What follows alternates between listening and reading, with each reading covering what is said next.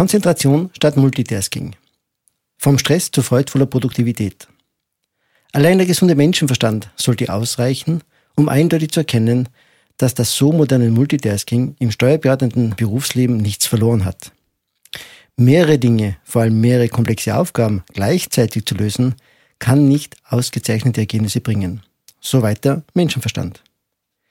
Die tägliche Realität in den Kanzleien sieht allerdings oft ganz anders aus. Zerhacktes Arbeiten, kleine Zeiteinheiten, dauernde Erreichbarkeit, dringend notwendige Telefonate, unaufschiebbare Rückfragen vom Kollegen oder Chef prägen den Alltag.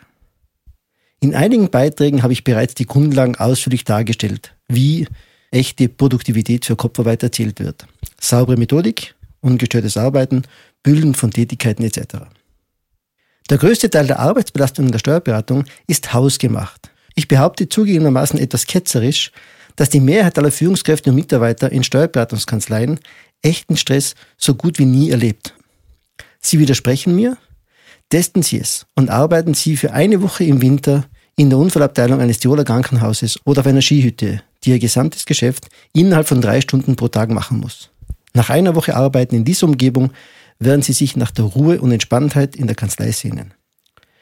Neueste Forschungsergebnisse. Die wenigsten Aufgaben in der Steuerberatung kommen vollständig überraschend. Der überwiegende Teil aller Aufgaben ist sehr gut planbar. Das Geschehen in einer Steuerberatungskanzlei ist daher geradezu prädestiniert, methodisch sauber zu arbeiten. Trotzdem oder gerade deswegen erlebe ich immer wieder, dass von Hektik, Stress, vielfältigen kleinteiligen Aufgaben gesprochen wird. Man müsse ja so viele Dinge gleichzeitig erledigen, ist der Tenor. In der April 2013 Ausgabe des Harvard Business Managers wurde das Multitasking Paradox vorgestellt. Durch den Einsatz einer Software, Rescue Time, kann das Verhalten von Mitarbeitern, die überwiegend mit Computer arbeiten, dokumentiert und analysiert werden.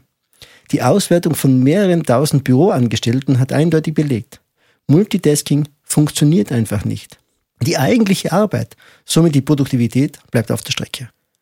Irrtümer, Missverständnisse und Tipps rund um die persönliche Arbeitsmethodik als ersten Ansatz der Verbesserung der Produktivität erkenne ich immer wieder Irrtümer und Missverständnisse.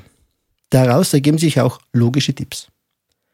Persönliche Arbeitsmethodik heißt, dass diese individuell und persönlich zu optimieren ist. Es liegt in der Verantwortung jedes Einzelnen, bezogen auf sein Aufgabengebiet, jene Methodik zu finden, die die besten Ergebnisse bringt. Ein Mitarbeiter, der viele kleine Buchhaltungsaufgaben zu erledigen hat, muss sich anders organisieren als der Kollege, der ein paar wenige sehr große Klienten betreut. Ungestörtes Arbeiten bedeutet nicht, dass man in vollständiger Ruhe arbeiten kann. Das ist natürlich der Idealzustand. Ungestörtes Arbeiten bedeutet, konzentriert an einer Sache zu arbeiten und nicht mit Störungen, Telefonate, E-Mails, Kollege, Chef, rechnen zu müssen. Immer wieder wird es Störungen im Sinne von Geräuschen rundherum geben, vor allem wenn man nicht alleine in einem Raum arbeitet. Natürlich gibt es allgemeine Grundregeln, die auf alle Fälle beachtet werden müssen, wie zum Beispiel das Bündeln von Tätigkeiten. Zerstückeltes Arbeiten, gestört oder ungestört, ist immer unproduktiver. Wie jeder Einzelne seine Tätigkeiten bündelt, hängt natürlich wieder vom jeweiligen Aufgabengebiet ab. Experimentieren Sie, bleiben Sie immer flexibel. Es geht nicht um stures Durchhalten von Systemen. Setzen Sie einen gesunden Menschenverstand ein und gehen Sie mit Augenmaß vor. Das Sekretariat hat in der Umsetzung von ungestörtem Arbeiten eine wichtige Funktion. Es federt die Anrufe ab. Gekonntes, charmantes Nachfragen ist angesagt. Damit lassen sich meist schon viele Anliegen des Anrufers klären bzw. vorbereiten und ab und zu auch erledigen. Machen Sie das Thema Methodik immer wieder zum Gesprächspunkt in Ihren internen Meetings. Erfahrungsberichte tun gut für die Umsetzung. Bleiben Sie trotz aller Experimente und Flexibilität hartnäckig. Behalten Sie das Ziel vor Augen, nämlich konzentrierter, fokussierter die anstehenden Aufgaben erledigen zu können.